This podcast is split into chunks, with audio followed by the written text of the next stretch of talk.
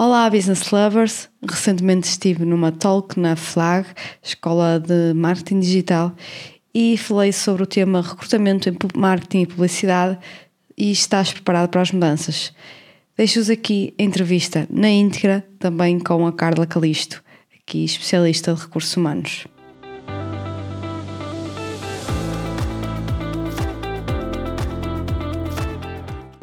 Tarde.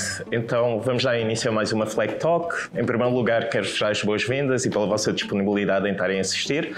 Um, eu chamo-me Gabriel Augusto, sou, sou o diretor da Flag e hoje o nosso tema é dedicado ao recrutamento na, na, área de marketing e publicidade. Para falar sobre o tema, nós temos duas convidadas connosco hoje. Uma ainda está a caminho, por isso atrasámos um bocadinho e ela ainda está no trânsito. E para não, não nos atrasarmos mais, vamos já dando início. Vou apresentar a primeira convidada que temos aqui, que é a, a Andreia. Portanto, a Andreia é a diretora-geral da MK Talent, um, que é uma empresa especializada em recrutamento e seleção na área de marketing digital, certo, Andreia? Pronto, em primeiro lugar, Andreia, muito obrigado por estares aqui connosco. A Andreia vem do Norte, portanto, veio de propósito para isto, ainda tem um avião para apanhar a seguir para regressar, portanto, é, em primeiro lugar, mesmo agradecer a, a disponibilidade.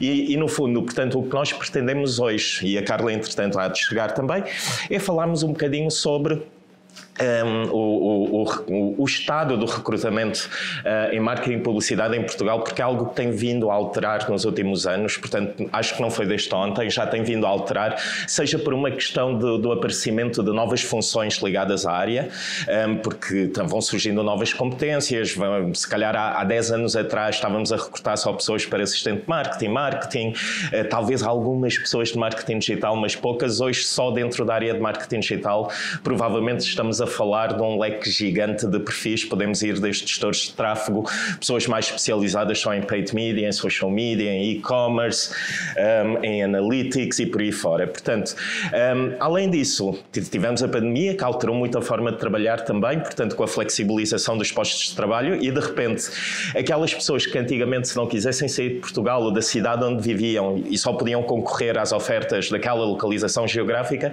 hoje em dia também têm a oportunidade para concorrer com, com, com muitas coisas que vão surgindo fora de Portugal ou fora da cidade onde se encontram, desde que cumpram determinados requisitos e que, que correspondem à função. Portanto, vou começar com, com, com, algumas questões que tenho aqui com a Andreia, enquanto também esperamos pela, pela chegada da, da Carla. Andreia, na perspectiva de uma empresa como a MK Talent, que é especializada não só em recrutamento e seleção, mas dentro de uma área muito particular como é o marketing digital, um, Quais é que são hoje em dia os principais desafios que as entidades empregadoras sentem a nível de recrutamento? Antes de mais, boa tarde. Uh, meu nome é Andreia. E então, os maiores desafios. Uh, em termos de recrutamento da área de marketing digital, há aqui uma, uma coisa que, que, que acho que toda a gente nota que está no meio: é que uh, o marketing digital está sempre a mudar, não é? Todos os dias há sempre novas atualizações, há uma nova plataforma, uma meta, uh, coloca uma atualização é, então, isso uh, envolve que as empresas estejam sempre em cima do acontecimento, uh, mesmo aqui com, agora com a questão da, da inteligência artificial. Uhum. Uh, é ao mesmo tempo um medo, uma oportunidade. grande parte também, se calhar, do tecido empresarial português ainda não está preparado para essa parte, né? ainda está na, na internet, ainda, ainda estamos a dar os primeiros passos no digital, mas já há algumas empresas, ainda mais consolidadas no digital, que já estão também a olhar para isso.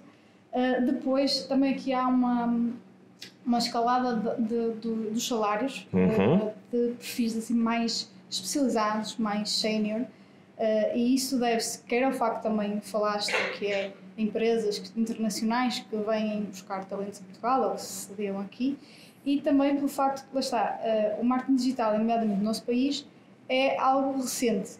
Então as pessoas que têm mais experiência que são muito especializadas numa área, uh, acabam por. É lei da oferta e da procura. Há, há poucos perfis, o que acontece? Esses conseguem eh, elevar o seu salário, não é? Claro. E vão uh, aparecendo-se cada vez mais propostas mais aliciantes. Um, e esses são basicamente sim, os dois grandes desafios de, das empresas nesta área do, do marketing digital. E, e, as nossas empresas nacionais, em termos de condições, uhum. são competitivas com, com, com, com, as entidades de fora nesse tipo de recrutamento uhum. especializado? Sim, depende, né? Uh, tem, tem tudo um pouco. Mas também tem empresas estrangeiras que vêm no sentido de Ou seja, se eu tenho a minha sede na Holanda, né? e eu venho para Portugal, eu espero também, uh, eles perguntem qual é o valor de mercado. Certo. Eles oferecem um bocadinho, mas também não. não Sim, há, às tantas, uma das razões porque vêm a recrutar cá é porque Exatamente. se calhar conseguem os recursos um bocadinho mais acessíveis, Exatamente. não é? sim, sim, sim. E, e no caso da, da, da, da MK Talent, quais, quais são os tipos de perfis neste momento dentro do marketing digital? Eu penso que grande parte das pessoas provavelmente que, que, estão a assistir, temos aqui algumas pessoas presenciais, temos as outras pessoas à distância, são, diria eu, genericamente pessoas que se calhar até estão numa fase mais de início de, de, de carreira. Uhum. Que tipo de perfis são aquelas que, que, que, neste momento dentro do marketing digital há mais procura? Olha, em termos de procura barra, ou seja, quando procura, mas há realmente falta de profissionais, uh, nota-se, por exemplo, muito na área da SEO Ok. Do, mas, ou seja, nós temos em Portugal muitas pessoas que já fizeram um bocadinho de tudo, sabem um bocadinho de copy, sabem um bocadinho de SEO, sabem um bocado de tráfego pago, mas que não são especialistas numa determinada área. E em termos de SEO isso nota-se muito. Uh, depois, outra, por exemplo, é em termos de paid media, uhum. tráfego pago, pessoas que, uh, ge, que, que, geram budgets muito elevados. Sim. Lá está, sabemos que muitas partes das empresas não têm muito dinheiro ou não querem ou veem como custo uh, investir em publicidade, certo. então acabam por ter pouco budget e para o portfólio deles, não é? Claro. Um, depois, uh, estamos a falar de, de, de, perfis com, com, com mais fáceis mais, numa fase inicial de carreira. Mais fácil de, de iniciar carreira. Uh, acaba por ser pessoa social media, mas quem quiser também ser bom e destacar-se nessa área uhum. também tem um grande. Porque há, há pessoas que pensam, ah, eh, qualquer um sabe fazer social media. Não certo. é assim. Não é assim, não é? E para dar isso vê-se pelos resultados. E para dar resultados a pessoa efetivamente tem que uh, ter algo mais do que fazer uns posts, não é? Tem que claro. ter estratégia. Tem... Nós estamos numa era da atenção. Então, para nós uh, conseguirmos captar essa atenção, nós temos que ser eh, diferentes e pensar de forma diferente dos outros. É? Certo. E esses que, que atingem resultados. E, e, e porquê uma empresa especializada uhum. no recrutamento em marketing digital? Isso está relacionado com os outros negócios que, que nós já tínhamos. Eu uhum. nunca fui empreendedora, isto é uma coisa que aconteceu na altura do Covid, mas não foi por causa, ou melhor, foi e não foi por causa do Covid. Na altura tinha feito uma, uma salário, tinha deixado Sim. de trabalhar para fazer um, um MBA full-time. Uh, entretanto, também engravidei, não dava uns planos. Uh, eu queria ir para os Estados Unidos, também na altura não era sequer possível entrar nos Estados Unidos com visto de turista quando trabalhar, ninguém recrutava para lá. Uh, e então, bom, eu parada não, não sei ficar, então uh, eu vou ajudar o meu marido que trabalhava já com marketing digital, formação em marketing digital já há muitos anos, e, mas é naquilo que eu sei fazer, que é gestão, não é? Okay. Então eu marketing digital só vou conhecendo aquilo que eles falam lá no escritório e vou absorvendo um bocadinho disso, mas eu não sou todo especialista na área. E porquê é que apareceu o Talent? Porque realmente nós juntávamos isto. Uh, as empresas, apesar de trabalhar connosco numa, numa lógica de prestação de serviços, por exemplo, nós temos uma agência também, ou seja, nós uh, gerimos tráfego para, para um determinado cliente. Uh, depois, quando eles queriam contratar alguém para, para, a equipa interna, era e agora eu não sei como contratar, eu não sei se aquela pessoa é boa, ainda que eu vou buscar, eu, eu coloco uma, uma vaga de emprego, depois aparecem muitos currículos, mas nenhum é daquilo que eu procuro. E nós fazíamos isso quase de uma forma intuitiva e pouco personal, que era, olha, eu conheço aquela pessoa, porque nós tínhamos também lá está a formação e tudo mais, então eu conheço aquela pessoa e ela aí ficava. E comecei a ver isto um após outro por causa temos aqui um certo. negócio que nós não estamos a aproveitar. Uh, nós temos, o nosso core é o marketing digital, nós sabemos avaliar as pessoas, nós estamos perto das pessoas, nós uh, sabemos referência, é? conhecemos muitas pessoas no meio, e então foi aí que, ok, então vamos montar e personalizar um negócio que uh, até agora estamos aqui a tratar quase e, e, e, tem corrido bem. Sim, sim. Boa. Então, temos crescido muito, muito mesmo.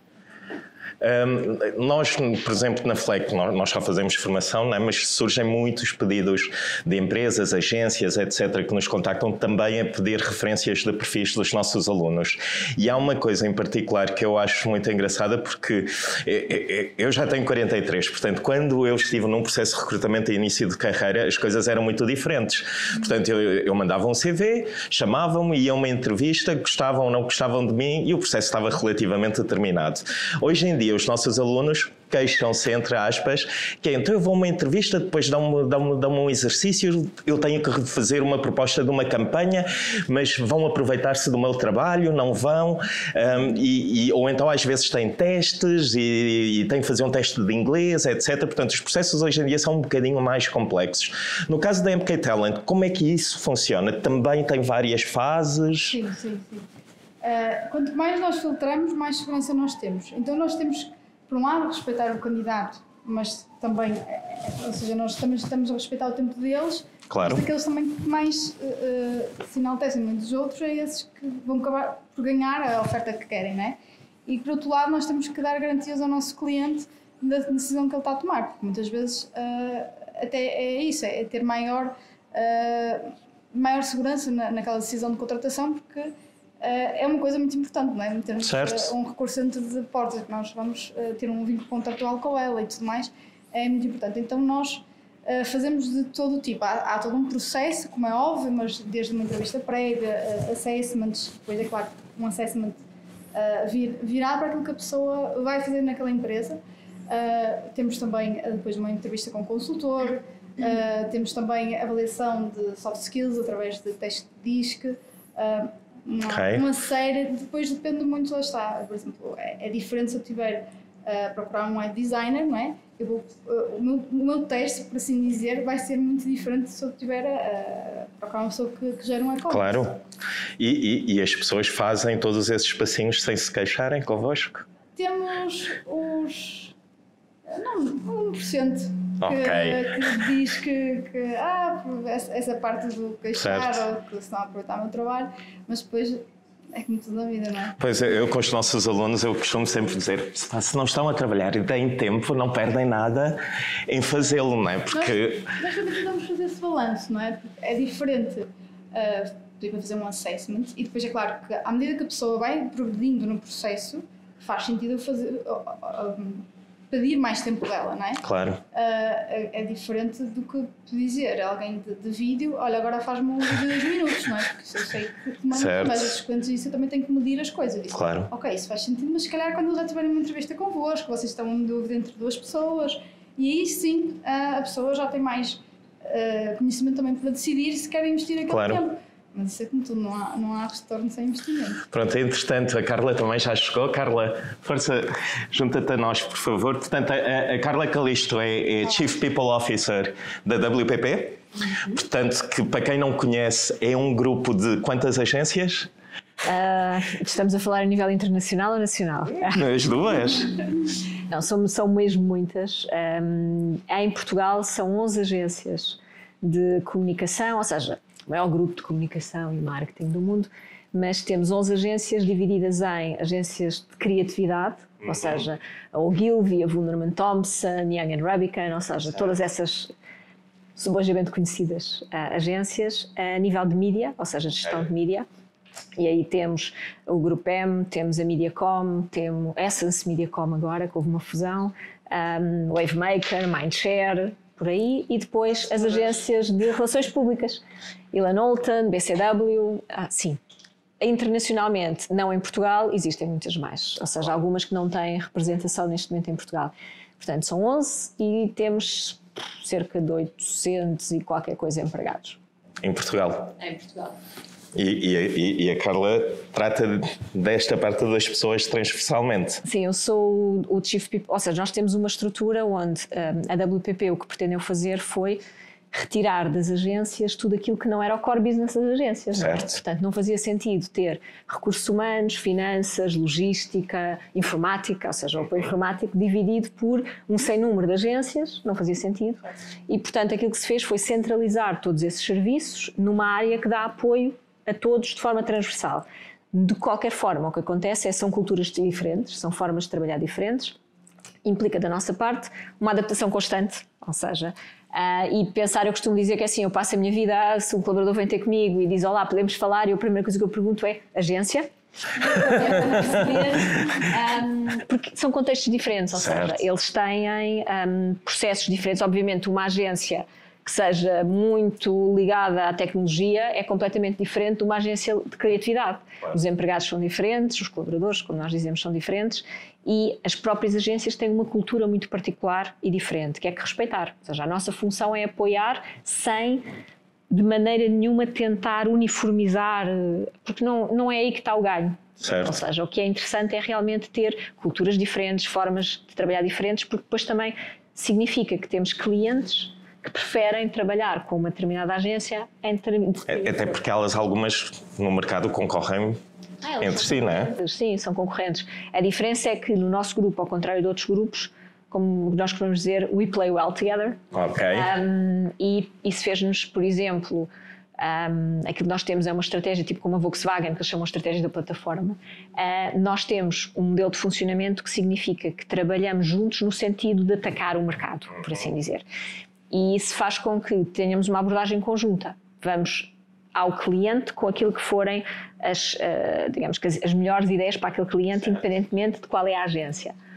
Foi isso que nos fez ganhar a Coca-Cola, por exemplo. Ou seja, neste momento a Coca-Cola só trabalha com agências da WPP. Um, e o mesmo é a mesma estratégia para a L'Oréal ou para a Nestlé, enfim, por aí fora um, havemos de chegar, se correr tudo bem, a todos os grandes clientes com esta abordagem. Porque para o cliente também é uma mais-valia, ou seja, eu enquanto cliente, e acho que todos nós enquanto clientes, não queremos estar a repetir a mesma história a 50 mil pessoas dentro de um, de um prestador de serviços nosso. E é o que eles querem. Querem trabalhar com alguém que os conheça, que conheça exatamente o que é que pretendem, o que é que é a cultura, e depois deixam a nosso cargo, ou seja, ao prestador de serviços, a organização interna para fazer acontecer. Okay. Não querem atar a contar a história a este e depois àquele e depois ao outro. Hum. Portanto, é tudo gerido de uma maneira mais integrada. Um, isso é reflexo da forma como nós trabalhamos, ou seja, é aberto, mantendo de qualquer forma um, algumas barreiras naturais que claro. derivam do facto de ser competição, sem dúvida nenhuma. Antes de fazer a pergunta seguinte, só relembrar que se quiserem colocar alguma questão para quem está à distância, pode colocá-lo no chat e eu vou acompanhando e se for necessário depois vou introduzindo na conversa. Quem está presencialmente a mesma coisa, podem, podem, podem colocar as questões. Então, Carla, no, no lado das agências, antes de, de nós estivemos aqui um bocadinho André, a falar sobre que no, no caso da André, a, a MK Talent é uma empresa especializada de recrutamento. O, a Carla tem uma visão provavelmente ligeiramente, pelo menos ligeiramente diferente, porque está no lado do, do recrutador e não de alguém que recruta para uma entidade final. Quais são os grandes desafios, principalmente com a dimensão, portanto, que a WPP tem? Hoje em dia, os vossos grandes desafios? Em termos de recrutamento? Sim.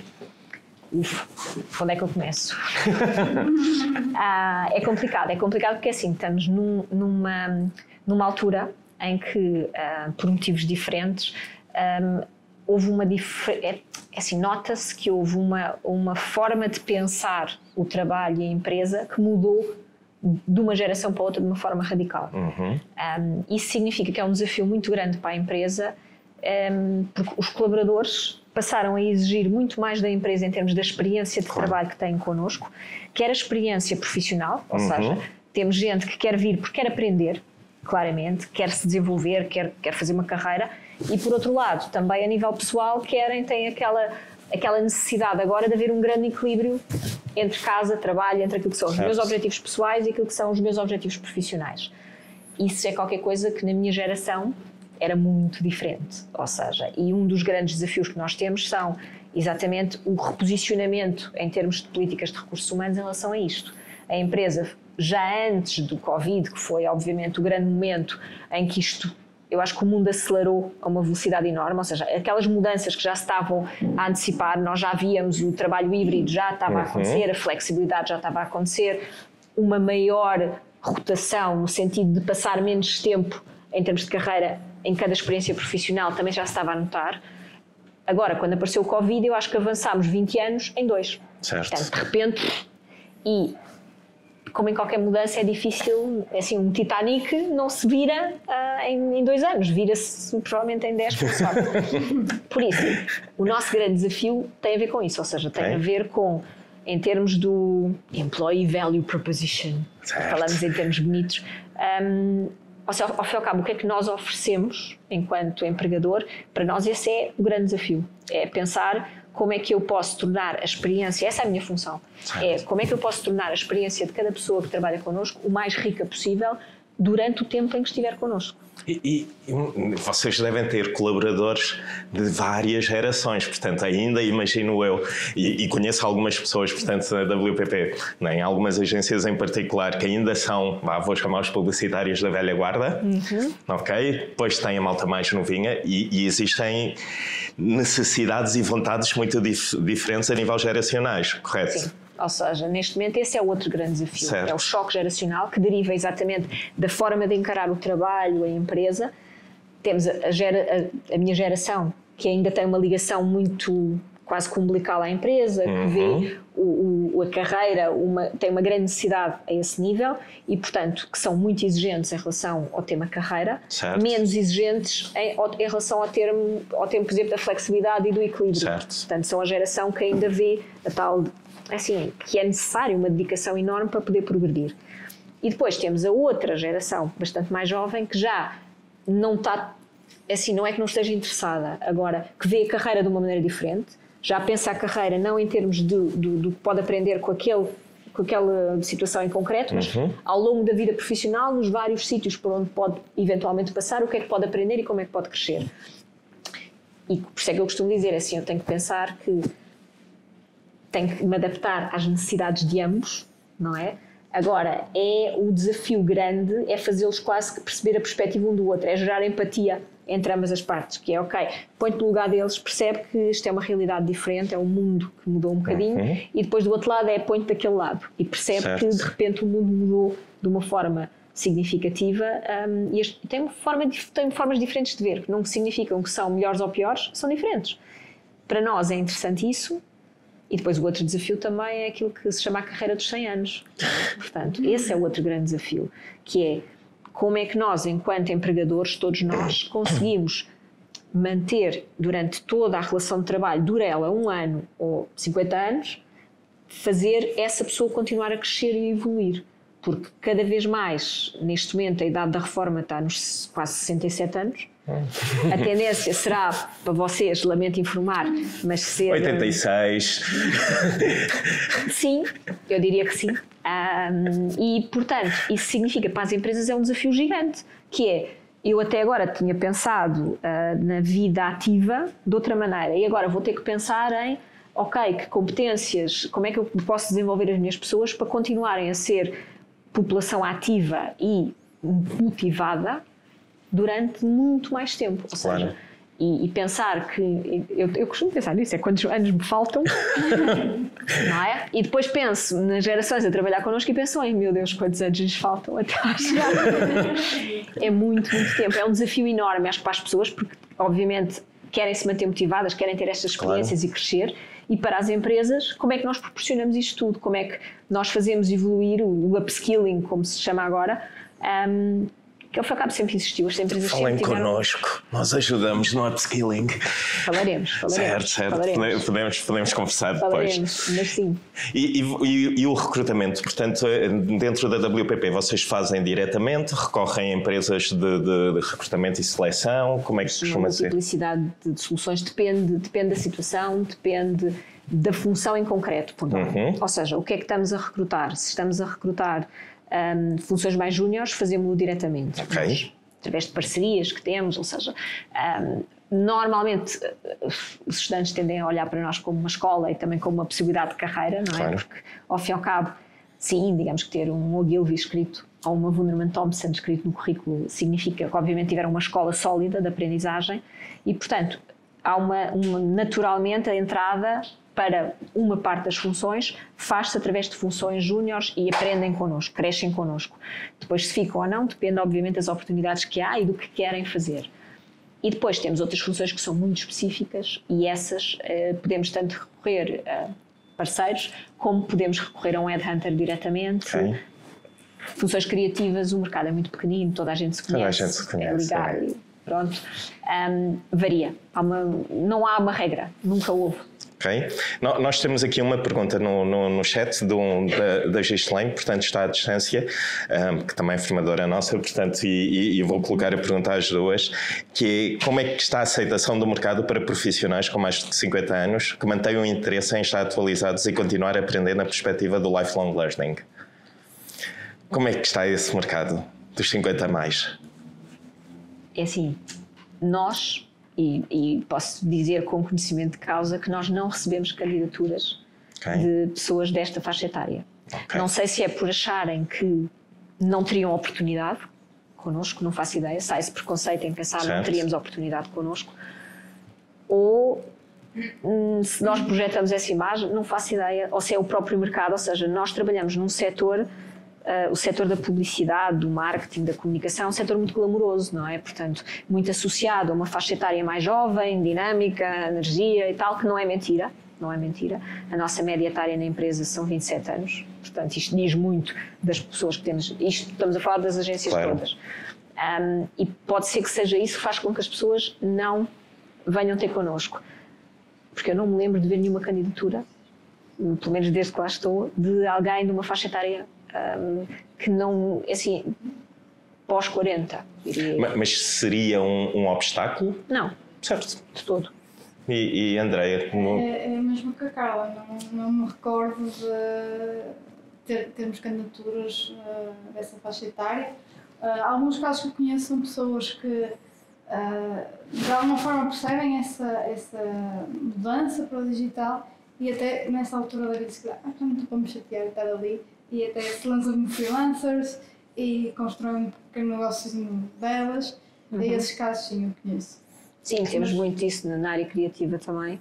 Uhum. Um, acontece muito um, haver aquela necessidade, mais uma vez, a minha geração, de a certa altura deixar de querer trabalhar num mundo, digamos que multinacional, uhum. fora e querer ter a sua própria. Ou seja, há muito também, isso nota-se bastante, há muita necessidade de desenvolver o seu próprio projeto, de ser dono das suas decisões, tomar as suas decisões. E isso particularmente na, na, área criativa, nota-se bastante. Sim, por isso há um na, mercado na, de boutiques quase. nas agências isso é muito comum. Agora até me lembro vários exemplos de pessoas, diretores criativos, depois montou a sua agência pá, mais pequenina, a sua realidade, faz os clientes que quer, já, já é conhecido no mercado e consegue chegar lá. Estou-me a lembrar até da, da, da Ogilvy, uh, o Jorge, há uns anos atrás, portanto, e é uma coisa relativamente comum não é? que, uhum. que, que, que, vai acontecendo.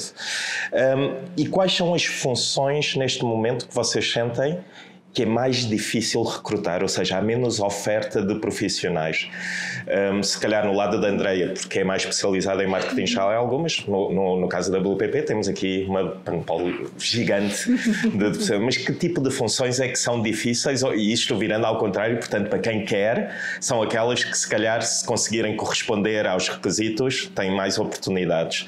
Algumas áreas em particulares, porque muitas das pessoas que, nos estão, que, estão, que está a assistir, diria eu, que vem mesmo desta fase mais de, de início, talvez a meio de carreira, não propriamente sénior. Também temos aqui algumas pessoas séniores que eu vi, vi a lista dos nomes e reconheci alguns nomes, mas para quem está no início, para onde é que podem apostar ou, ou direcionar um bocadinho mais um, o, o início?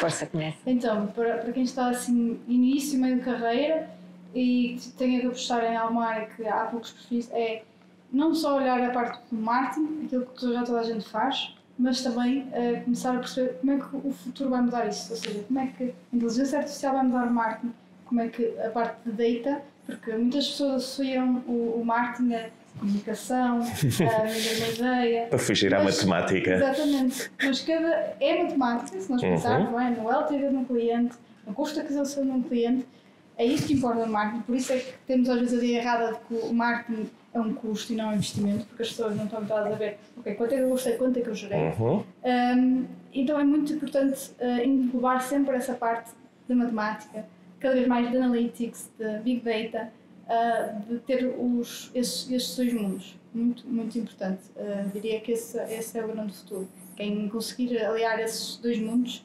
Aliás, muitas vezes acontece nas empresas que dizem assim: ah, eu quero alguém para marketing, mas tem que vir das ciências exatas, tem que vir de biologia, ou de matemática, ou de assim, ou de engenharia. porque eles têm um pensamento, lá está, já, já mais analítico e depois, uh, introduzindo com outras pessoas de marketing, acabam por, uh, e se tiverem esse gosto, não é? É, é mais fácil, uh, lá está, para uma pessoa uh, que se bem na analítica, depois ir a, ver essa parte da estratégia e aprender do que o contrário. Normalmente lá está, as pessoas acabam por fugir com a linha do, aos números. Mas, mas é esses os números que uhum. fazem com que uma empresa invista no marketing. Muito bem. Carla? Concordo em grau, género e número. O que eu costumo dizer um, é porque é, há realmente aquela ideia tradicional de marketing, criatividade, ou seja, é tudo fazer bonecos, ou seja.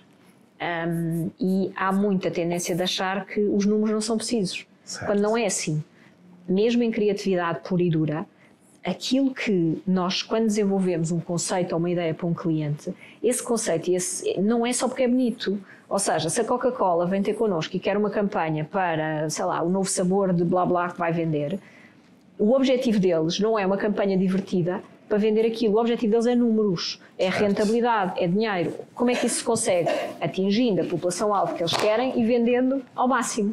Portanto, o objetivo é sempre números, é vendas. Portanto, obviamente respeitando aquilo que é a cultura do cliente, a mensagem que quer passar, mas o objetivo final, o bottom line, é sempre o mesmo. Claro. E é dessa forma que nós avaliamos o sucesso ou não de uma campanha. Não é porque foi bonito e porque se falou muito do assunto. Se falou muito do assunto, mas não vendeu, não cumprimos com o objetivo do cliente. Claro. Por isso, ui, estou aqui a perder. Às vezes, às vezes até, uh, uh, não é aquilo que nós achamos que é mais bonito, que é o que funciona. Exatamente. É exatamente isso. E muitas vezes temos também sempre pessoas que um, pensam que, um, mais uma vez a mesma coisa, mesmo em áreas como relações públicas, que acham que é social media, agora os influencers está na moda e por aí fora, que é só isso. Mais uma vez, qual é o objetivo do cliente? Uh, o objetivo do cliente é sempre, sempre rentabilidade e é isso que paga o nosso serviço também. Portanto, se nós não, não conseguirmos isso para o cliente, não estamos lá a fazer nada, certo. não aportamos valor, o cliente não quer nada. E depois, o segredo é trabalhar em conjunto as várias áreas. No nosso caso, quando vamos a um cliente, esse cliente sabe que vai ter serviços, vai ter uma área mais criativa, é verdade, vai ter uma área mais tecnológica, portanto associada, vai ter tudo o que é associado à estratégia, análise de dados e por aí fora, e toda a gente tem que trabalhar em conjunto de forma a, a chegar ao objetivo do cliente da forma mais direta que for possível e pensando sempre, sempre, tendo sempre em conta o que é que o cliente quer. Certo. E às vezes a dificuldade é essa, é é mais giro, isto é giro, é isto que eu quero trabalhar. Há muita tendência hoje em dia para achar isto é uma coisa gira, é isto que eu gostava de trabalhar, isto é chato, isto não quero. Mas é isto que paga o salário. Eu costumo dizer sempre assim: o, o salário que nós te pagamos não cai do céu aos trambolhões todos os meses. Certo. Portanto, se o cliente não estiver satisfeito e nós não trouxermos essa rentabilidade ao cliente, o cliente vai embora e eu não tenho como te pagar o salário. Portanto, isso é às vezes difícil de explicar, especialmente a uma geração mais jovem que ainda não tem, digamos que tudo isso muito certo. claro. E sim trabalhar tudo o que é competências a nível de análise de dados e ferramentas que lhes possam possibilitar isso. Eu costumo dizer que é assim, se eu tiver dois candidatos e um, por exemplo, trabalhar bem Power BI e o outro não, adivinhem qual é que eu escolho. Claro. Porque, obviamente, vai haver uma poupança efetiva de tempo e vou ter alguém que é capaz de trabalhar dados de outra maneira. Portanto, é sempre pensar nisso. E hoje em dia a inteligência artificial também, que não é, ao contrário do que muito se pensa, de que é uma grande ameaça e os, digamos que os, os criativos vão, ter, vão ser todos substituídos pela inteligência artificial. Não é verdade. Não. Ou seja, é acima de tudo, uma ferramenta de trabalho que temos que aprender a usar com cuidado. Um, e acho que já está mais que provado que é necessário, digamos, criar regras também, porque há uma falta neste momento de, sei lá, de regras claras de como é que funciona a inteligência artificial e, e até que ponto é que temos há muitas questões confiar. éticas, não é?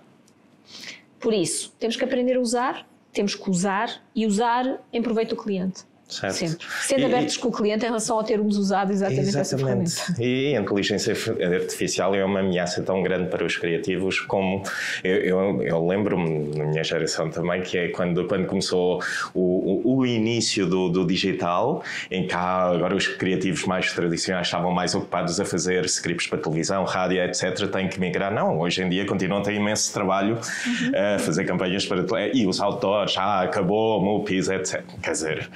Há espaço para coexistir ambas e, e, e, a AI é muito mais uma ferramenta, diriam, mais uma que se cá podem usar e facilitar até a vida e o seu trabalho, não é? Sem dúvida. Nós já temos exemplos de trabalhos, de campanhas muito giras, anúncios espetaculares que só foram possíveis de desenvolver no espaço de tempo que tínhamos, que os clientes também são especialistas uhum. em dar-nos deadlines muito curtos, exatamente com essa ajuda. Certo. Portanto, e serve para muita coisa. Temos é que aprender que funcionalidades é que tem, como é que as podemos usar em nosso proveito.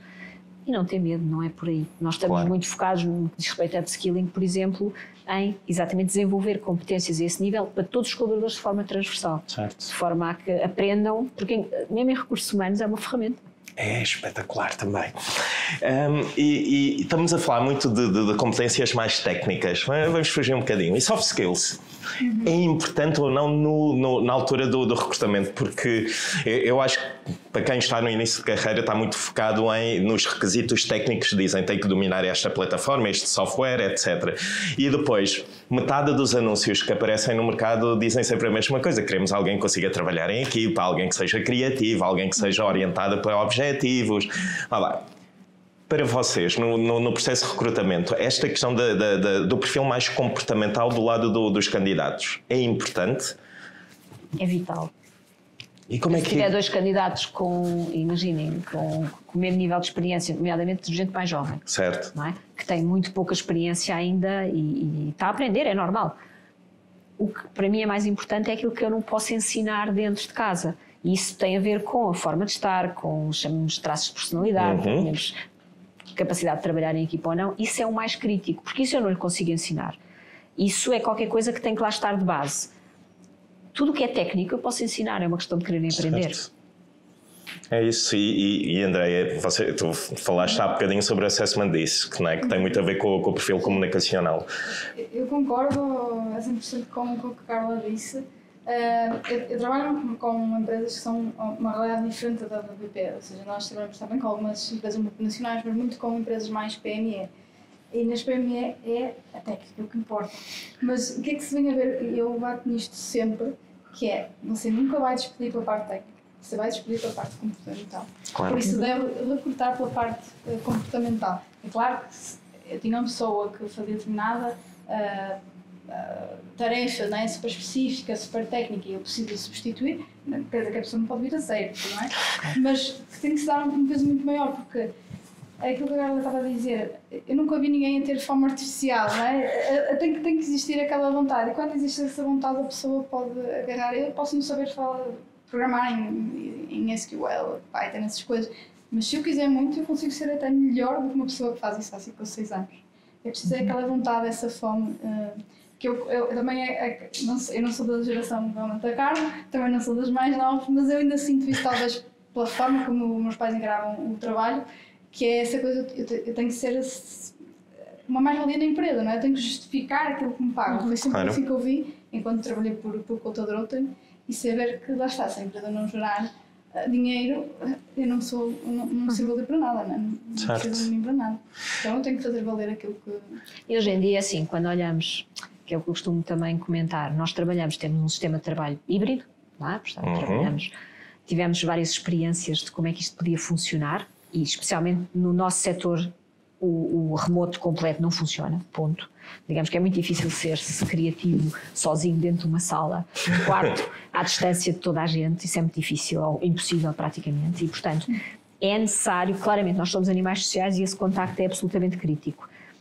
Tivemos que criar regras, tivemos que ir experimentando o que é que funcionava para nós e acho que chegámos à fórmula que funciona para toda a gente, para a empresa e para os colaboradores.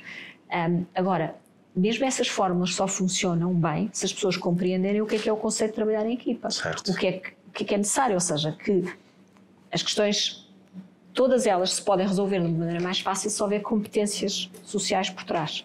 E por isso é que para nós é tão importante encontrar pessoas que se encaixem também na cultura da empresa para a qual vão trabalhar. Por isso é que eu costumo, a mim me perguntar, então, mas estás a recrutar para o Gilby para a Wunderman, então? São perfis diferentes. Portanto, uh, uh, por assim dizer, a função até pode ser a mesma, as competências técnicas que se pedem podem ser as mesmas, mas as culturas são diferentes e automaticamente um candidato que pode ser espetacular para uma empresa pode não ser o candidato certo para a outra. Certo. Portanto, não, nunca acontece, ou até agora não aconteceu, que, digamos que tivemos que competir e, e, é assim. como é que vocês conseguem, no fundo, perceber se um determinado candidato faz ou não faz fit cultural com agência X ou Y? É, é, algum tipo de assessment? É uma conversa? Porque se for conversa, imagina os erros de casting que surgem. É, eu já recrutei várias vezes e também fiz os meus erros de casting, obviamente. Como é que vocês tentam entender, e eu não sou de recursos humanos, portanto, como é que vocês tentam ver se há ou não há esse fit cultural? Eu costumo dizer que é assim, nos primeiros cinco minutos não há uma segunda oportunidade para uma boa primeira impressão. Uhum. E, portanto, os primeiros cinco minutos para mim são sempre críticos na medida em que, quando sou eu que conduzo o processo e estou a conhecer aquele candidato pela primeira vez, o que eu quero é alguém que, epá, esta pessoa vai, vai ser interessante ter esta pessoa connosco, esta pessoa vai, vai se encaixar connosco no global. Isso é a primeira. A segunda parte é, ok, agora quem é a equipa para a qual eu estou a recrutar e quem é o line manager com quem esta pessoa vai trabalhar. Quem? E portanto vamos pensar, esta pessoa faz fit não só com ele ou ela, mas com a equipa onde vai, ou seja, porque às vezes o que se precisa é alguém para complementar o que lá está, outras vezes o que se precisa é mais do mesmo do que já lá existe. Varia. Portanto, não há uma fórmula secreta.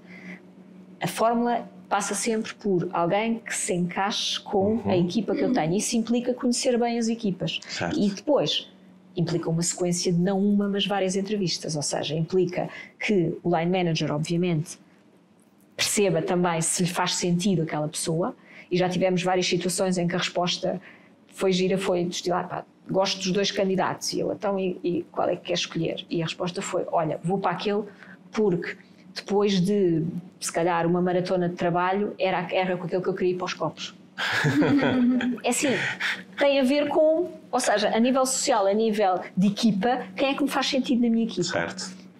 E essas decisões muitas vezes têm a ver com uma questão de química que não dá para, não há fórmulas mágicas. E para a pessoa também, e muitas vezes quando vemos a entrevista a decorrer entre o candidato e o line manager, também percebemos logo se há química entre os dois, se o próprio candidato está entusiasmado e, ou não. Porque às vezes certo. é o próprio candidato que também, é para isso que se as entrevistas, que não acha piada àquela pessoa ou, digamos, àquele contexto. E já tive casos extremos em que fizemos quase que um, um assessment grupal com a equipa toda. Vamos lá beber um café a ver se esta pessoa é a pessoa certa. Okay varia muito conforme, obviamente, as circunstâncias, mas eu acho que é, a única hipótese é mesmo conhecer a pessoa. E depois, pode haver sempre erros de casting, mas é para isso que servem os períodos experimentais também. É verdade. Okay? E isso tem, implica, para nós, implica fazer um follow-up apertado desses períodos, durem eles uh, três meses, ou seis meses, ou o que for, mas é ir compreendendo com a pessoa e com o line manager e a equipa como é que as uhum. coisas estão a correr antes de, digamos que, esse erro se consolidar e se cristalizar. Portanto, e, é perceber e, o que se passa. E, e, os períodos experimentais funcionam para ambos os lados, Correto. porque às vezes a própria pessoa pode sentir que aquela empresa não é a melhor empresa para ah, ela. Uh, portanto, o que eu acho que às vezes nós achamos que o período experimental é só para ver se a empresa não, não, acha não. que sim, não, mas serve para ambos os lados, não é? André, e, e, no caso da, da MK Talent, que é um bocadinho diferente, porque a cultura não é a vossa, mas sim dos vossos clientes, uhum. como é que vocês tentam ver esta questão do fit ou já é na, no, na, numa fase mais avançada do processo em que o candidato já provavelmente está em entrevista diretamente com o cliente e fica do lado deles? Basicamente tem duas formas. Eh, lá está, eu, eu não, não, não contacto diretamente porque eu não sou especialista nem em recursos humanos nem em marketing digital. Certo. Ou seja, eu contrato as pessoas que melhor sabem de uma coisa e de outra para fazerem esse trabalho. Uh, mas há uma coisa, eu sempre geri muitas pessoas, já tive equipas grandes, uh, trabalhava uhum. na indústria, então eu lá está, eu conheço pessoas, eu falo com pessoas e de alguma forma quase, quase já intuitiva eu conseguia perceber, ok, esta pessoa faz ou não. Mas lá está, a nossa dificuldade é que nós não estamos na casa do cliente. É? Certo. Mas o próprio discurso, nós temos uma reunião no início, que é a reunião de kick-off com o nosso cliente, eh, é ser para isso mesmo. Porque a pessoa até podia mandar só uma job description, preencher o nosso template, mas nós fazemos questão disso para perceber como é que vai ser o ambiente lá dentro. Uh, se é um ambiente mais rígido, se é um ambiente mais aberto, a própria forma como eles veem algumas coisas que são determinados benefícios ou, ou dados adquiridos, a forma como eles lá está, falam da própria posição da pessoa que querem e muitas vezes nós recusamos o cliente porque nós, acima de tudo, nós também queremos candidatos felizes, porque eu, eu costumo, há uma máxima que eu uso que é eu não, não vou fazer aos outros aquilo que me gostava que fizessem a mim. Claro. Então, se eu vejo uma determinada empresa que eu acho que não vai proporcionar um bom trabalho para aquela pessoa, uh, eu prefiro não trabalhar. E então essa reunião é crucial para perceber o ambiente do lado uhum. de lá. E depois o outro ponto é, ok, quando uh, nós fazemos todo o processo, mas sempre ajustado a eles. Mas já há a parte em que o próprio cliente vai entrevistar as pessoas, não é? E aí eles uh, conseguem perceber melhor o match porque eles é que estão lá. Então há sempre esses dois, a nossa percepção e depois a percepção do cliente. Certo. E que recomendações é que vocês poderiam dar às pessoas, seja numa perspectiva de trabalharem em alguma agência no, no universo da WPP ou, ou, por exemplo, em algum cliente? Que recomendações é que vocês podem dar a alguém, por exemplo, para conseguir aquela oportunidade que querem? Hum. Eu diria que é assim, há uma parte fundamental que me irrita, especialmente quando entrevisto alguém é o facto de não se terem informado minimamente sobre ah, a empresa e a função à qual se estão a candidatar. Isso para um alguém que está deste lado, é assim, acredito que para vocês também, para nós, enquanto empresa, é assustador que alguém um, entre num processo de seleção sem se ter informado corretamente sobre a empresa para a qual se está a candidatar uhum. e a função. Portanto, isso é, posso dizer que é assim, é a primeira coisa que tem que fazer é pesquisar e a grande diferença muitas vezes, às vezes na escolha de um candidato, tem a ver com isso. Quando nós perguntamos aquelas perguntas finais, tem alguma coisa, quer saber e tal, aquele silêncio absoluto de não quer saber nada, está tudo, é, ok, não tenho nenhuma curiosidade, não quer saber nada. E tive candidatos que se deram ao trabalho de ir pesquisar o LinkedIn das pessoas que os entrevistavam, dos chefes dessas pessoas, que foram buscar informação acerca de projetos e clientes, campanhas que nós tínhamos feito e que fizeram perguntas sobre, nomeadamente, essas campanhas e isso denota um interesse que faz com que para um empregador isto me diga, pá, esta pessoa realmente está interessada. Ao invés de ter alguém que está ali só, não sei, de uma forma um bocado amorfa, não é? Porque assim, eu tenho que, não sei, os meus pais disseram que eu tenho que arranjar emprego, sei lá, certo. e portanto estou-me aqui a candidatar e, e depois temos aqueles outros candidatos que um, já tive um que me apareceu e me disse, arregaçando as mangas, vim aqui para saber o que é que têm para me oferecer. uh, ao que eu respondi, nada. Uh, houve aqui um mal-entendido porque nós não temos nada para oferecer. Nós estamos a fazer um processo de recrutamento, tínhamos a impressão que se tinha candidatado a esse processo de recrutamento, deve ter havido aqui um mal-entendido em algum momento do processo. Portanto, há, um, hoje em dia, cada vez mais, com a tal abordagem de uh, o mercado está aquilo que se diz quente, não é? Um, isso faz com que algumas pessoas não, não preparem corretamente aquele momento tão importante que é a entrevista. E como eu dizia, assim, é, é a primeira impressão que eu tenho deles. E para alguns será a última, porque é essa a impressão que deixam. E por isso é que eu acho que é tão vital preparar. Eu lembro-me, na minha época, de, sei lá, de ir à empresa, de fazer o, o, percurso de transportes públicos para ver quanto tempo é que eu ia demorar, porque eu não podia chegar atrasada, de ir pesquisar tudo o que eu encontrasse. Não havia internet naquela altura, portanto as pesquisas eram bastante mais complicadas tentar entender o que ia, de preparar umas tantas perguntas para parecer uma pessoa assim como deve ser. E aquilo que um, pode ser a diferença entre conseguir ou não, independentemente das capacidades técnicas que eu posso ter, se essas capacidades, eu, se eu tenho uma má impressão exatamente dessa preparação que foi feita, isso vai de imediato ofuscar o resto da entrevista. Porque confrontado com mais opções e outros candidatos, isso pode fazer a grande diferença para um empregador, que é eu quero ter uma pessoa motivada e interessada que venha trabalhar uma comigo. pessoa que queira mesmo vir, queira, não é? Que queira vir ter comigo, que esteja realmente motivado pela oportunidade de trabalhar connosco, de aprender connosco. E nós estamos, porque nós obviamente queremos ensinar o máximo e ter connosco a pessoa o mais motivada possível. Eu faço entrevistas de saída onde, porque queremos saber porque é que as pessoas vão embora, queremos entender o que é que podemos ter feito diferente e gosto de ouvir que a pessoa está a sair feliz e que se tiverem, e a maior parte diz-me sempre, e se houver outra oportunidade, mantenham-me aí porque eu quero voltar. Mas pronto, encontrar uma experiência diferente que querem ter e que uhum. nós não uhum. conseguimos proporcionar. Tudo bem, entendo isso perfeitamente. E temos as portas abertas para que voltem. E felizmente tem estado a acontecer esses regressos. Porque essa experiência é super importante, mas a pessoa tem que mostrar essas ganas de vir, essas, E é um bocadinho como um namoro, não é? Nós queremos conhecer alguém, nós temos de estar minimamente interessados e demonstrar esse interesse, ou estar lá não querer saber, aquilo não vai muito longe. É como um primeiro encontro e no é. fim é perguntado quais são os meus olhos e ui, não me lembro. Certo, ou enganar-se no nome, é grave. Aqui, aqui para nós, empregador diretamente, esse, isso faz a diferença. Certo. Faz muita diferença. E as capacidades técnicas, imaginem, se a pessoa dá essa impressão no início, francamente, o meu interesse e a minha motivação em continuar a entrevista e em obter mais informação sobre a pessoa fica. E é isso que, por mais tecnicamente que a pessoa seja boa, se faltar essa, esse interesse e essa motivação, uhum. se calhar isto não é a oportunidade certa para ela. Certo. E isso é muito importante. E Andreia, que recomendação darias?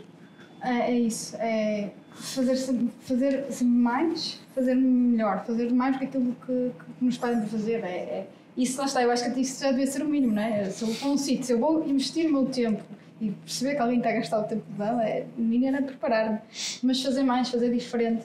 Uh, eu lembro há uns tempos eu fiz uma, uma conferência na Universidade de Domingo e as pessoas, ah, mas então como é que me candidato, como é que me... Porque todos vão sair dali, não é? 70, 100 uh, pessoas com o mesmo curso.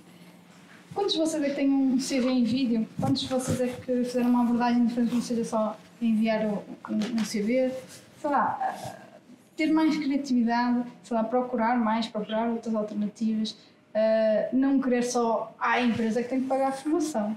Não, tu, tu és o teu maior ativo, não é? Tu tomar só o teu conhecimento. Então investe em ti, para também que os outros possam depois investir em ti. Certo. Então essas duas coisas é muito importante. Fazer mais, não só estar à espera daquilo que vem, não é? Estou aqui para, para a oferta e também essa questão de investir neles, em saber mais, porque aquilo que nós aprendemos na universidade ou naquele curso é o que toda a gente, mas sabe, mostrar, conseguir fazer um bocadinho mais, conseguir uh, desenvolver um projeto pequenino, sabe, às vezes é, é, isso que vai diferenciar uma pessoa da outra. Não é? Sem dúvida. Força. Eu queria falar um pouquinho da importância dos primeiros 5 minutos. Mas a verdade é que nós às vezes entramos numa entrevista, os primeiros 5 minutos, quando não são sobre a empresa, pequena introdução sobre a empresa e sobre a vaga e as pessoas que estão à procura, é uma pergunta do queremos conhecê-lo, queremos conhecê-lo melhor e o seu perfil profissional. Quais são as respostas? Ou quais são. Ou, ou, sim, quais são as respostas que querem ouvir quando, quando perguntam sobre o percurso profissional para que esses 5 minutos sejam importantes? Eles querem saber o projeto que nós temos feito, que tenhamos gostado, isto, trabalhamos em marketing, neste caso, um, querem saber sim, querem saber como é que foi tipo, a nossa experiência na faculdade, o que mais gostávamos de fazer, o que mais nos destacava, ou querem realmente ouvir falar do que estás escrito no CV? Vou só, não sei se ouvi a questão, vou só repetir assim, que é como criar esse impacto nos primeiros 5 minutos, não é? O que é que realmente querem ouvir de quem está do lado de, de, do recrutamento? Ok. No meu caso em concreto, ou seja, isto varia, obviamente, de entrevistador, chamei-lhe assim para entrevistador. A minha experiência diz-me que é assim o que eu quero ouvir, porque na maior parte dos casos não há assim tanta experiência por trás quando falamos de alguém mais jovem. Aquilo que eu quero é que perceber que essa pessoa realmente ouviu o que eu lhe disse sobre a função e que direcione a forma como se apresenta para aquilo que eu contei que é a nossa empresa e que é, um, e ao cabo, a função a que se está a candidatar. Porque eu tenho muitas situações também, como eu costumo dizer, que é parece que estou a falar chinês. Porque estou a falar de, faz de conta, tomates e a pessoa começa-me logo a falar em cebolas e que faz aqui. Hum, vamos lá, eh, eu, é tentarem perceber e tentarem entender da vossa experiência, dos projetos que fizeram, do, dos interesses que têm, porque às vezes não há tanta experiência, mas há interesse e há pesquisas que fizeram, de o que é que, pensar sempre o que é que eu fiz que tem a ver com o que vocês estão à procura. Porque pensem que vocês, o vosso currículo é o vosso anúncio. Isso é uma questão fundamental, porque assim, como a Andrea disse, é assim, há muitas pessoas que não, nem sequer têm um, um currículo em condições. Há aquilo à moda antiga, que se, no meu tempo fotocopiava-se o currículo e mandava-se para todo lado igualzinho. Hoje em dia tem que olhar para o que é que aquela empresa está a pedir e adaptar o vosso currículo para o que a empresa está a pedir, ou seja, reforçando e dando destaque àquelas experiências e conhecimentos que são aqueles que a empresa realmente está interessada em ter, e o resto das coisas, obviamente, continuam lá, mas com menos destaque. E adaptar, porque um empregador que recebe e um recrutador que recebe, não sei, centenas de respostas para um anúncio, eu pus um anúncio onde te- hoje de manhã. Hoje de manhã, ao fim de meia hora, já tinha, sei lá, aí 40 respostas. Acho. Portanto, o nosso trabalho acaba por significar que a minha equipa o que vai fazer é, gostávamos muito de analisar todas as respostas em detalhe, mas não vos vou mentir, não é isso que acontece. O que acontece é, vamos olhar para as respostas conforme exatamente se têm ou não, logo à cabeça, aquilo que são as competências ou as experiências que para nós são mais críticas para aquela função. Portanto, numa entrevista, também é isso que tem que ser destacado logo no início, para mostrar não só que compreenderam o que estamos à procura e ir logo direto à questão, porque vão logo captar o interesse da pessoa que está a entrevistar. Porque garanto-vos, o, o recrutador, o entrevistador, é o vosso melhor aliado. Porque o objetivo dele é preencher aquela vaga ontem. Por isso, se o primeiro candidato que eu ouvir me disser tudo aquilo que eu quero ouvir e tiver a atitude que eu quiser, fica esse. O meu objetivo não é estar a ouvir 100 pessoas, passar 50 anos à procura de alguém e ter uma equipa em subesforço porque falta lá alguém e ter um line manager literalmente a ligar-me toda a hora a dizer quando é que eu tenho uma pessoa. O meu objetivo é que a primeira pessoa que me entra seja a pessoa perfeita, logo. Mas isso depende da colaboração do candidato. E, portanto, se esse candidato, logo à partida, me mostra que escutou, que sabe do que eu estou a falar, que leu claramente o que é que nós estamos à procura e direciona, logo, começa logo a falar da sua experiência ou dos seus, dos seus interesses para isso, faz-me logo a mim querer fazer mais perguntas. Logo. E tem logo a minha atenção. E já o estamos a falar. É pertinente numa situação em que a experiência profissional e tanto académica não tem essa ligação direta à, à vaga, neste caso, é pertinente, ou seja, comentou que nos primeiros minutos é, dava redundância ao facto da pessoa direcionar no seguimento da, da vaga o que, o que tem para trás dessa experiência. Se não houver essa experiência, pretende dar a volta de alguma forma, ou é uma coisa que vocês também, a partir de onde vão fazer a análise de currículos. Não tem aquilo que é necessário a sempre. É, é, Eu, eu vou só completar ligeiramente a pergunta, que é porque eu acho que isso pode ser ajudado às vezes com uma coisa que eu não tenho propriamente uma opinião, porque nem sei se gosta nos meus processos de recrutamento, mas dá jeito, que são as cartas de motivação. Pois. Que é uma coisa que ajuda muito quando o CV não encaixa totalmente nos requisitos e eu preciso de perceber porque é que a pessoa se está a candidatar. Isso faz sentido para vocês ou já é demasiada coisa para analisar ainda numa fase inicial do processo? Certo. Até porque 90% delas são iguais. Foram tirar um template em algum sítio e mudaram o nome e é, e é exatamente igual. Por isso, querem a verdade? Sim. O que é que acontece? Obviamente, as cartas de motivação são interessantes. Eu não diria carta de motivação, se calhar Sim. é o e-mail que vocês preparam um, e que tenha, mais uma vez, tal como o currículo é a mesma coisa, tem que pensar que aquilo é o vosso anúncio. Aquilo é a vossa forma de se vender. Vocês são um produto, aquilo é o vosso anúncio. Se aquele anúncio não tiver bem, nenhum cliente vos compra. Por isso, pensarem quem é o vosso público-alvo, quem é o vosso cliente, é exatamente igual a uma campanha. Quem é o target, quem é o cliente, o que é que eu quero. E, portanto, destacar, quer no e-mail, quer no currículo, aquilo que é aquilo que vocês sabem que o vosso público está à procura. E destacar isso. Isso pode ser experiência, e quando estamos a falar de gente muito jovem, um, e eu já dei, já fiz voluntariado a trabalhar com populações com realmente muito pouca, muito poucas habilitações e, e de experiência, e muitas vezes basta ir buscar coisas que são realmente competências e coisas que a pessoa já fez mesmo a nível pessoal, que provam que há um interesse ali, que há ali uma experiência. Eu, quando recruto um estagiário, não estou à espera que essa pessoa tenha experiência profissional. Agora, estou à espera de entender o que é que essa pessoa já analisou, viu, que trabalhos fez na faculdade, que projetos é que teve interessado. Isso para mim já me indica muita coisa sobre essa pessoa, porque eu não estou à espera que tenha muita experiência. Se obviamente estou à procura de um perfil altamente técnico e muito especializado, é uma coisa diferente. Agora, mesmo para esses, a resposta é a mesma. Essa pessoa pode ter uma experiência enorme por trás, mas não exatamente aquilo que eu estou à procura. E se não leu bem o anúncio, pode-me estar a tal a falar de tomates com fartura quando eu estou à procura de cebola. Certo. E se começarmos por dizer, mesmo que eu só tenha feito cebolas uma vez, se começarmos pelas cebolas, vai-me querer fazer perceber mais sobre o resto da experiência e como é que essa experiência pode ser interessante para as cebolas que eu estou à procura. Se me falar logo de tomates e de muito tomate e continuar a falar de tomate, Eu acho que também que é um problema que eu sinto quando eu vejo uma vaga, principalmente na área de marketing digital, que eu trabalho, que é pedem não só que eu seja uma marketing da área digital, mas também que eu seja uma designer, pedem que eu seja uma agência criativa, pedem que eu seja a melhor em analytics, ou seja, eles pedem várias funções numa só. Quando nós chegamos à entrevista, nós dizemos assim, ok, eu, já estive em sociais durante 4 anos, eu já fiz isto tudo, eu juro. Eu não sei qual é que vocês querem ouvir mais. Faz parte da minha, vocês estão a gestão, vaga é tão extensa em áreas dentro de uma só área, que acho que é um problema do marketing. Não queria só procura daquela pessoa específica, em, pelo menos seja uma empresa gigante que tenha este espaço para ter alguém que só faz rápido.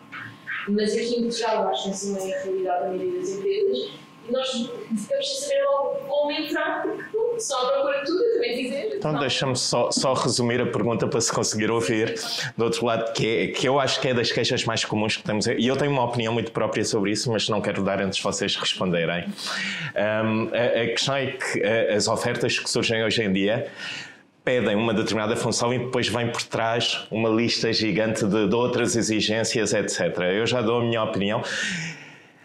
Na, na MK Talent, vocês de certeza que recebem também clientes que vos pedem: olha, eu quero alguém de social media que também faça os vídeos, que faça o design, faça a direção artística da campanha, uh, escrevem os copies e tiram cafés e fazem um jantar também. Isso já me aconteceu. Eu fiz uma entrevista para uma gestão de um hotel bastante grande e perguntaram se eu poderia depois ficar a fazer o meu trabalho em hotel e dar para receber clientes.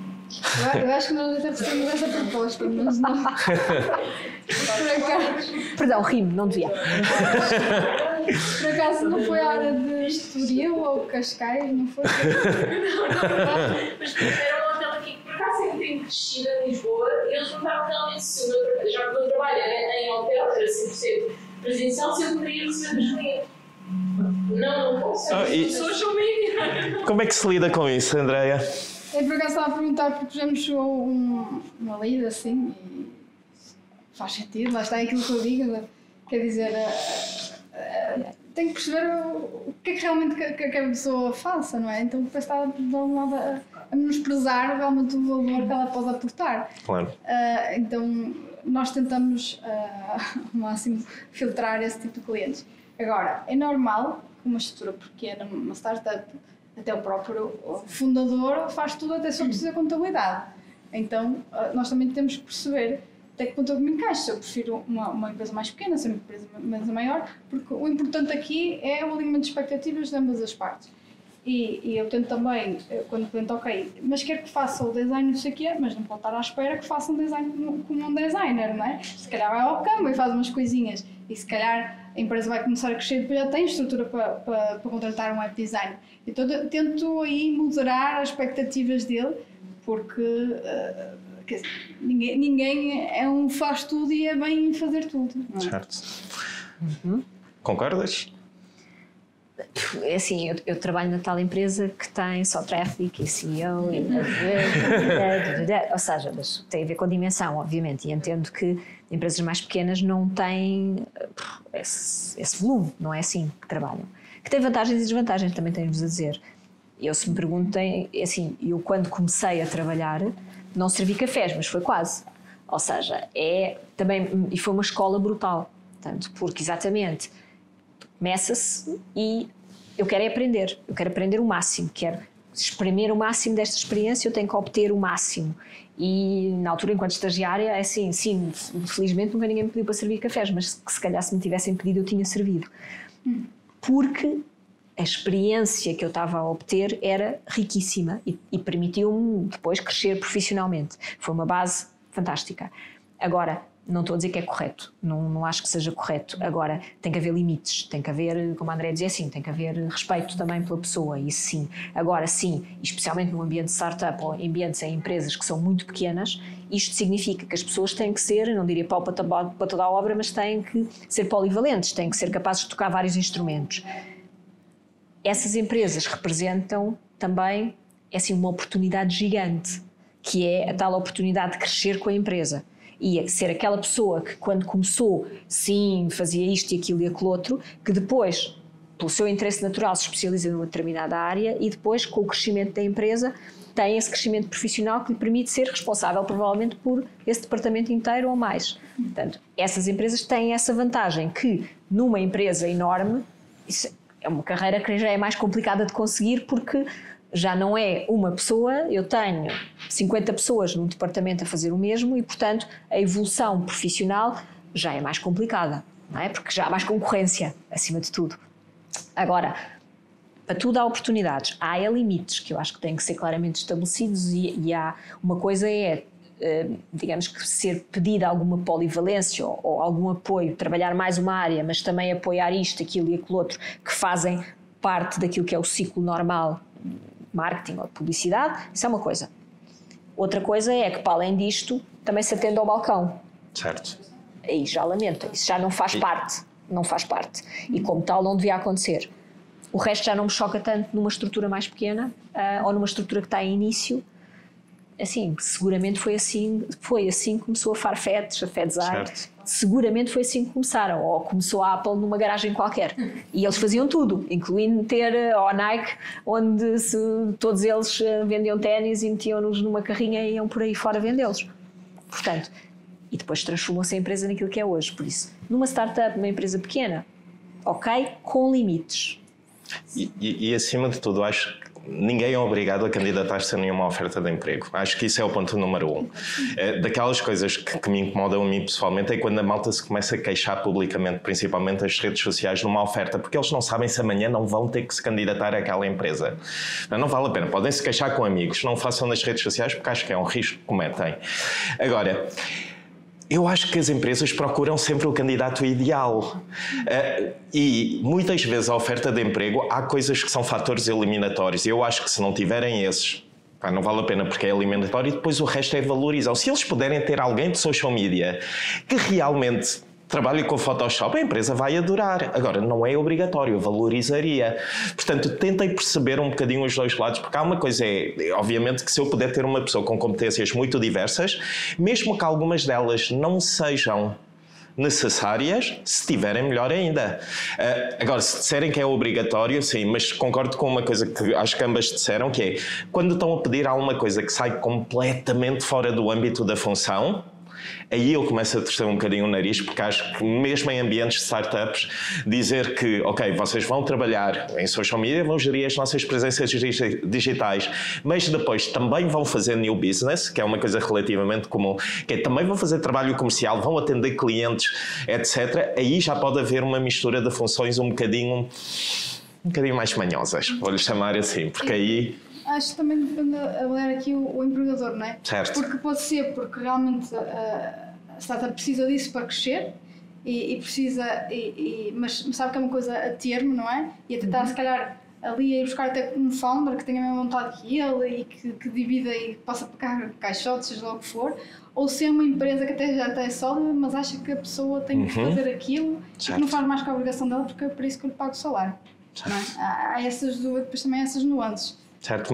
Como empregador, eu, eu não exigiria que soubessem fazer, mas adoraria que a pessoa tivesse a vontade de o fazer. O que me faz confusão é a pessoa entornar o café e achar eu não tenho que limpar, deixa-me chamar a empregada de limpeza, que o meu papel não é limpar o café. Eu estou a exagerar, não é? Uh, mas uma pessoa com essa atitude em entrevista, para mim, como empregador, seria logo uma coisa do do género a pessoa dizer esta é a minha job description, eu entornei o café, mas como eu não tenho que limpar, porque eu não sou a pessoa de limpeza, eu não vou limpar. Ou não, está toda a gente ocupada, o telefone está a tocar. Ah, eu não vou tocar, eu não vou atender porque não é o meu papel. Quer dizer, isso é, é uma equipa. E estão numa realidade de, de pequenas empresas, não é?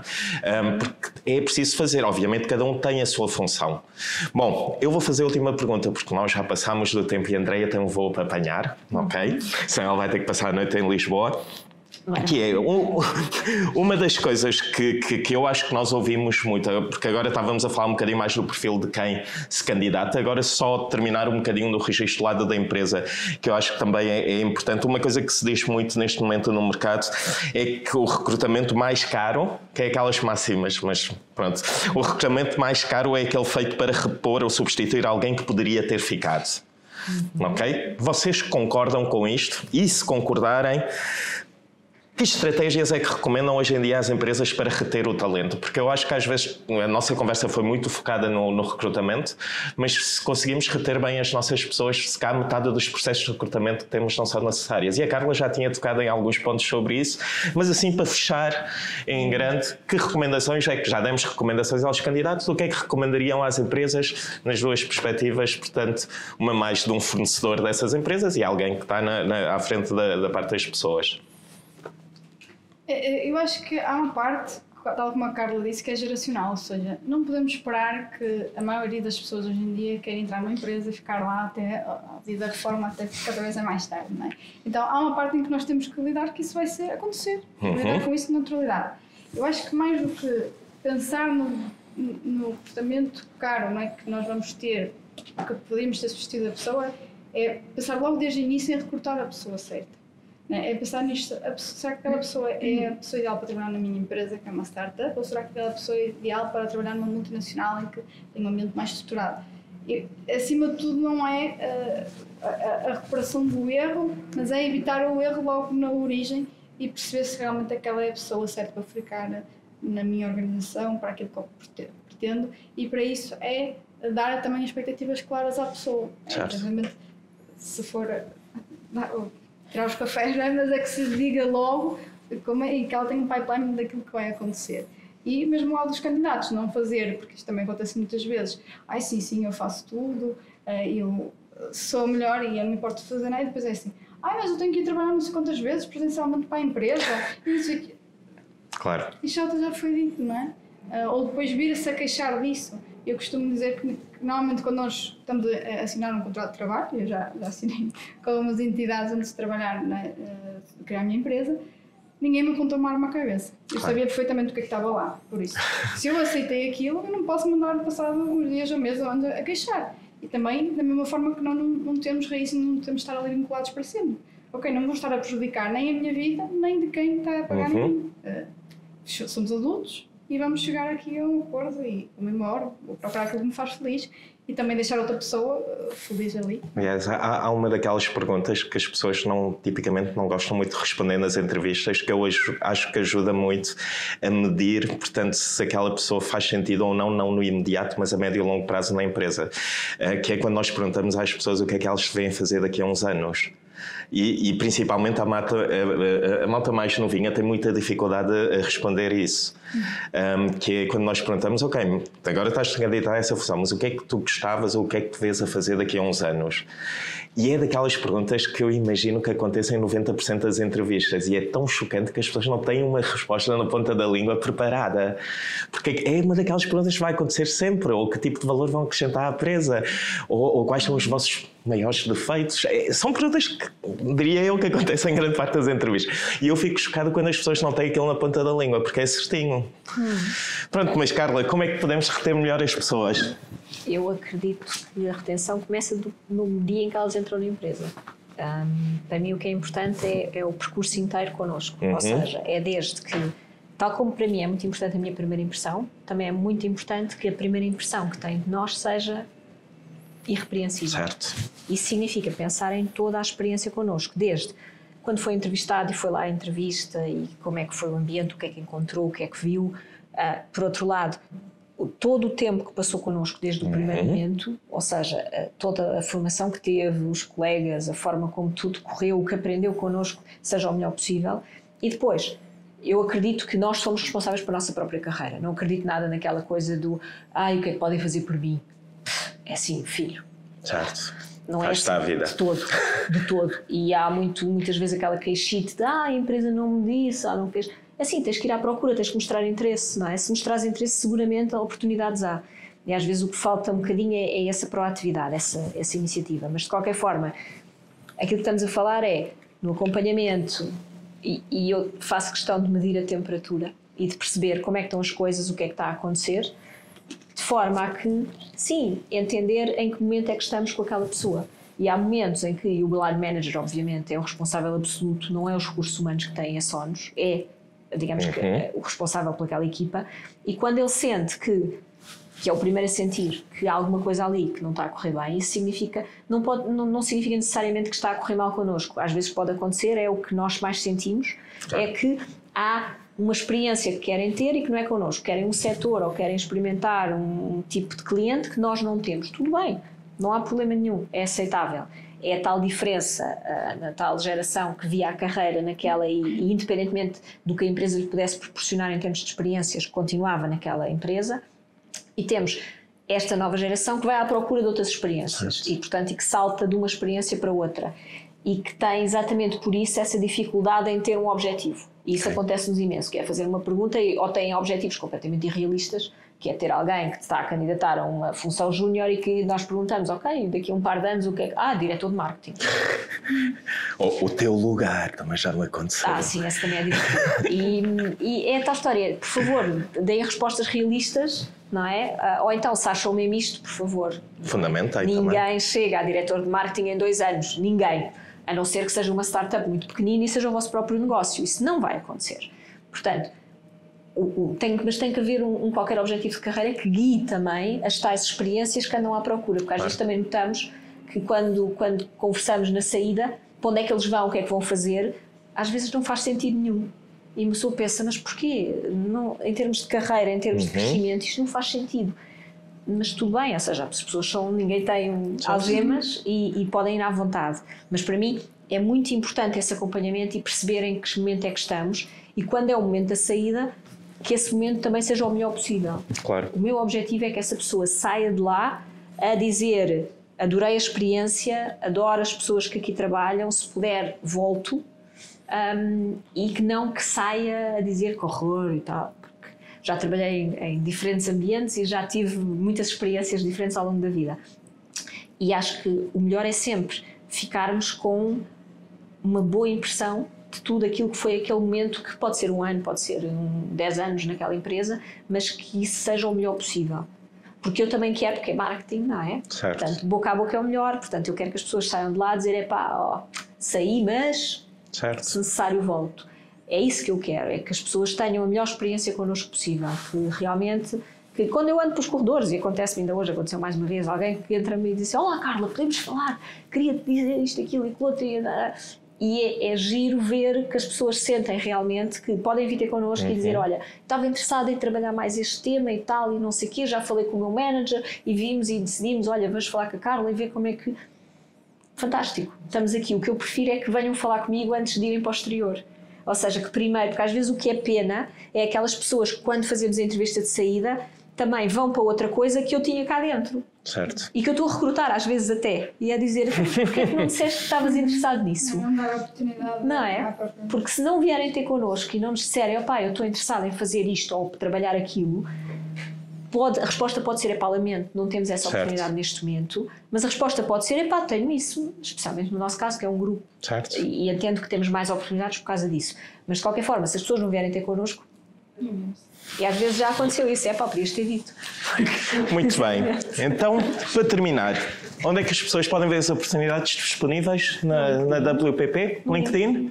Das agências específicas ou WPP? Uh, ah, não, nas agências específicas. Mais uma vez, nós respeitamos aquilo que é a cultura de cada agência e, portanto, veem as oportunidades em cada agência. Também veem, obviamente, nos sites diretamente de cada agência e depois também no site da WPP que absorve tudo, mas aí vem do mundo inteiro. Ou seja, nós somos, neste momento, pai, acho que é 120 e tal mil empregados. Por isso, em todo lado do mundo, onde quiserem trabalhar, de certeza que há agências da WPP. Um, isso também é uma coisa que está a acontecer agora muito, ou seja, temos também muitas pessoas que o que querem não é sair de casa do grupo, uhum. o que querem é experimentar e trabalhar para a Holanda, ou querem, tive uma pessoa que foi para Bali, pronto, queria ir para a Indonésia já, e queria. Também já tenho dentro da empresa. Diz? Isso de querer ir trabalhar para a Holanda, para a Bali. É Sim, dentro da empresa. Dentro Sim, empresa. pessoas que demonstram interesse a irem. Nós temos agora é o, o, também o efeito contrário que eles. Não sei quantas pessoas dentro da empresa que todos os dias demonstram interesse em vir para Portugal. Portugal é. está na moda. Portugal ficou está. na moda. A Time pôs Portugal na moda, particularmente junto dos americanos. Um, e, portanto, o que eu tenho muito, tenho imensas pessoas, incluindo, incluindo o Departamento de Recursos Humanos, um, que um, querem vir para cá e tudo bem, se tivermos uma oportunidade, se fizer sentido, why not? Claro. eu prefiro Isso para mim é a máxima absoluta. Eu prefiro perder alguém para dentro de casa do que perder alguém para o exterior. Portanto, pá, Muito bem. vamos trocando. E MK Talent, onde é que podemos ver as oportunidades? LinkedIn, Instagram e todas mesmo em www.mktalent.pt e lá podem filtrar ou ver todas as várias, ver o que é que faz sentido. Muito bem, eu acho que já, já, já passámos um bocadinho a hora, portanto é agradecer a todos portanto, por, por, por estarem, estarem connosco. Isto depois também tá- vai ser gravado e divulgado eh, na- nas redes sociais da FLEC e, por aí fora. Portanto, obrigado, obrigado às duas por estarem aqui connosco e até à próxima. Obrigado. Tchau, boa tarde. E assim chegamos ao final de mais um episódio, mais um episódio diferente.